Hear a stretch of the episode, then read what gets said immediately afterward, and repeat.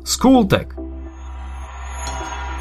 Slohové postupy a útvary Dnes si povieme niečo o rôznych slohových postupoch a útvaroch. Pozrieme sa na to, ako má vyzerať plagát či úradný list – Predstavíme si detaily rozprávacieho slohového postupu a dozvieme sa, čo je to pásmo rozprávača a pásmo postáv. Dnešnú epizódu Skultegu ti prináša Technická univerzita vo Zvolene. Zvolenská technická univerzita je na Slovensku jedinečná vďaka svojmu zameraniu na les, drevo a ekológiu. No svoje si tam nájdeš, aj keď ťa zaujíma strojárstvo, ochrana pred požiarmi, dizajn alebo ekonómia. Štúdium je zároveň úzko prepojené s praxou a tak si získané skúsenosti môžeš vyskúšať priamo v teréne. Vo zvolenie sa nachádza univerzitný kampus s možnosťami ubytovania, stravovania, ale hlavne moderné učebne a špecializované laboratória. Poloha mesta priamo v srdci Slovenska zase poskytuje skvelé možnosti pre fanúšikov outdoorových aktivít. Jednoducho na Zelenej univerzite vo zvolenie môže študovať priamo v objati prírody. Viac o takmer dvoch desiatkách študijných programov i prihláškach sa dozvieš na stránke tuzvo.sk. Ešte raz, viac info na tuzvo.sk. V prvom rade si priblížime rozdiel medzi slohovým postupom a slohovým útvarom. Slohový postup je spôsob, akým bol text vytvorený, aké používa prostriedky, na čo sa najviac zameriava. Slohový útvar je už výsledný text, ktorý vznikne použitím slohového postupu. Napríklad, ak použijeme rozprávací slohový postup, slohovým útvarom môže byť krátke rozprávanie. Slohové postupy delíme podľa toho, čo je vo výslednom texte najdôležitejšie. Opis, dej, inokedy môže byť podstatné podanie nejakých informácií. Viete, aké slohové postupy poznáme?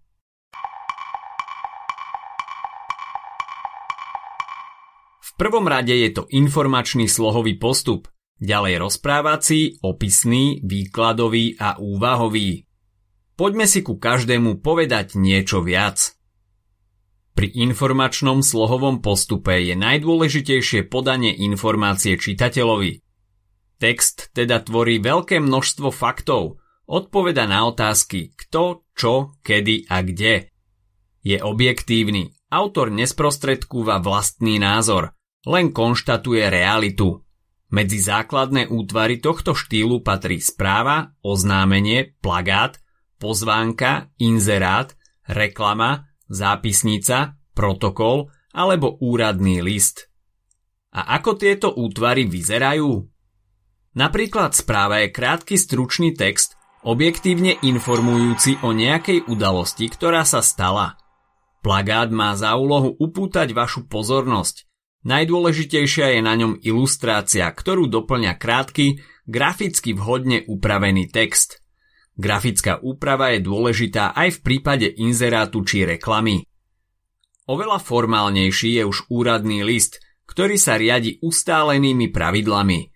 Má presnú a jasnú štilizáciu a využíva sa v administratívnom štýle pri rôznych žiadostiach a sťažnostiach či životopisoch. Ďalej je tu rozprávací postup. Je založený na časovej následnosti, Zachytáva udalosti, ako sa odohrávajú v čase a priestore. Jeho základným útvarom je rozprávanie. Ďalej je to napríklad epos, poviedka, povesť, bajka, novela, román či rozprávka. Zo všetkých slohových postupov je tento najvyvinutejší, pretože sa rozvíja už celé veky, od prvých ústne podávaných rozprávaní až po dnešné moderné umelecké literárne diela. Základom je dej, ktorý sa odohráva v určitom čase a priestore. Každé rozprávanie tvoria dve pásma. Pásmo rozprávača a pásmo postáv. Pásmo postáv je od zvýšku textu oddelené priamou rečou. Tvorí ho replika, monológ, vnútorný monológ alebo dialóg. Pásmo rozprávača zase pokrýva myšlienky osoby, ktorá príbeh rozpráva. Existuje niekoľko druhov rozprávačov – v prvom rade podľa toho, v ktorej osobe je príbeh napísaný. Tu rozlišujeme ja rozprávanie alebo on rozprávanie a v poslednej dobe zriedkavo aj ty rozprávanie. Najbežnejšie sa používa tretia osoba, čiže on rozprávanie. Podľa toho, aký má rozprávač vzťah k postavám a udalostiam, rozlišujeme štyri druhy rozprávačov. Klasický, autorský, priamy a tzv. Oko kamery. Klasický personálny rozprávač nám príbeh podáva v tretej osobe z pohľadu jednej hlavnej postavy, ktorú dokonale pozná. Opisuje nám nielen jej činy, ale aj myšlienky. Ostatným postavám sa až tak podrobne nevenuje. Autorský, vševediaci rozprávač podáva príbeh tiež v tretej osobe. Dokonale však pozná všetky postavy. Je všade prítomný, Pozná duševný stav a motiváciu všetkých postav v diele. Potom je tu priamy alebo aj individuálny rozprávač. Príbeh je napísaný v prvej osobe, čiže ho vnímame očami hlavnej postavy, buď v prítomnom alebo minulom čase.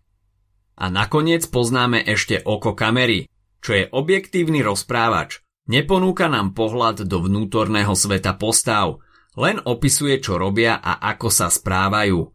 Je na čitateľovi, aby si predstavil ich duševné rozpoloženie. A viete, ako niekedy príbeh začne detstvom hlavnej postavy a inokedy sa čitateľ ocitne priamo uprostred akcie? Rozprávanie delíme na rôzne druhy aj podľa toho, ako plínie dej. V prvom rade je to klasické, čiže chronologické rozprávanie. Dej vám autor naservíruje na striebornom podnose od začiatku do konca – je tu expozícia, kolízia, kríza, peripetia aj katastrofa. Potom je tu rozprávanie in medias res, kde chýba úvod, pretože vás hneď na začiatku privádza priamo do prostred deja. Určite ste niekedy narazili aj na knihy, ktoré začali tak povediac od konca. Ako prvá sa odohrala záverečná udalosť. Poznáme teda koniec, ale nevieme, ako sme sa k nemu dopracovali. Dej nám často rozpráva hlavná postava formou spomienok, ako napríklad kvót v knihe Meno vetra. Tento spôsob nazývame retrospektívne rozprávanie. Rozprávanie môže byť aj epické alebo dramatické, podľa toho, ako rýchlo alebo pomaly plinie dej. Dramatické rozprávanie je charakteristické rýchlým spádom, je dynamické a nájdeme v ňom veľa zvratov, mnoho dialógov, zvolaní a väčšinou má prekvapujúci koniec. Na druhej strane je epické rozprávanie, ktoré je oveľa hutnejšie, dej plinie pomaly, má málo dialógov a prevládajú tu súvetia. Od rozprávacieho teraz prejdeme na opisný slohový postup. Opis sa snaží zachytiť rôzne znaky a vlastnosti osôb, vecí alebo udalostí, deja, činností či jednoducho zachytiť krásny výhľad slovami tak, ako by to maliar dokázal štetcom. Ďalšími útvarmi opisného slohového postupu je opis pracovného postupu, charakteristika, posudok a reportáž. Existuje niekoľko druhov opisov, ktoré sa členia podľa toho, čo opisujeme, podľa toho, ako to opisujeme a podľa použitého jazykového štýlu. Prejdime si to pekne po poriadku. Podľa toho, čo sa opisuje, môžeme hovoriť o opise osoby, osobe veci a opise pracovného postupu. Opis sa môže ďalej deliť na dynamický alebo statický podľa toho, ako vec alebo jav opisujeme, či ju opisujeme v pokoji alebo naopak v pohybe. No a podľa použitého jazykového štýlu môže ísť napríklad o jednoduchý opis v hovorovom štýle, odborný opis v náučnom štýle či umelecký opis. Umelecký opis najčastejšie nájdeme ako inak v umeleckej literatúre, ako súčasť rozprávania. Je subjektívny, môže byť podaný z pohľadu rozprávača alebo jednej z postav, môže byť dynamický alebo statický a dotvára umelecký zážitok. Naučný alebo odborný opis nájdeme v náučnej a publicistickej literatúre – je presný, systematicky vymenúva znaky a vlastnosti predmetu, osoby alebo udalosti. Je objektívny a rovnako ako umelecký opis aj tento môže byť dvojaký. Bude statický, napríklad opis obrazu, orgánu alebo prístroja, alebo je dynamický, napríklad recept alebo pracovný postup. Ďalším útvarom opisného slohového postupu je charakteristika – žáner, ktorý nájdeme v umeleckej, ale i náučnej literatúre. Slúži na vymenovanie výzoru človeka alebo bytosti, podobne ako aj charakteristických vlastností. Charakteristika môže byť vonkajšia, čiže ak opisuje vzhľad, alebo vnútorná, keď sa zameriava na charakterové vlastnosti. Ďalej môže byť priama alebo nepriama. Viete, aký je medzi nimi rozdiel?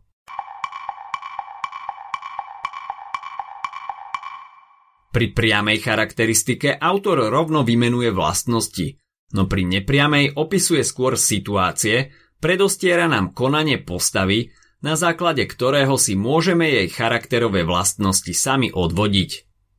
Formou charakteristiky je aj posudok, ktorý sa však využíva skôr v úradnej komunikácii. Ide o objektívnu charakteristiku jednotlivca. Ďalším slohovým postupom je postup výkladový. Ten zachytáva rôzne vnútorné vzťahy, príčiny a následky medzi jednotlivými faktami či myšlienkami. Jeho úlohou je analyzovať, rozširovať nové poznatky. Interpretuje už známe fakty a informácie, hodnotí ich, vysvetľuje a porovnáva, navrhuje nové uhly pohľadu a podobne. Základným útvarom je výklad. Tento postup však využíva aj prednáška, recenzia, referát, komentár či editoriál. No a nakoniec prišiel rad na úvahový slohový postup – ten dáva autorovi priestor na to, aby sa mohol vyjadriť napríklad k rôznym filozofickým alebo aj iným otázkam. Patrí sem esej, úvodník, komentár či recenzia. Úvaha sa na prvý pohľad môže podobať na výklad, keďže autor musí vychádzať z nejakých faktov či údajov. Na rozdiel od výkladu ich však nerozoberá, neexperimentuje s nimi. Jednoducho ich hodnotí a zamýšľa sa nad nimi – vyvodzuje závery a vyjadruje svoje subjektívne myšlienky. Autorovo stanovisko býva v úvahe väčšinou jasne sformulované a niekedy vyzýva čitateľa k zamysleniu alebo aj k činom. Ak sa ti dnešný podcast páčil, nezabudni si vypočuť aj ďalšie epizódy z Kultegu alebo našej série hashtag čitateľský denník. V nej sme spracovali tri desiatky diel, ktoré by si mal poznať – Potešíme sa, ak nás ohodnotíš na Apple Podcasts, napíšeš komentár na YouTube alebo dáš odber na Spotify, aby ti nič neuniklo. A nezabudni o nás povedať kamošom. Počujeme sa pri ďalšej časti Skultegu.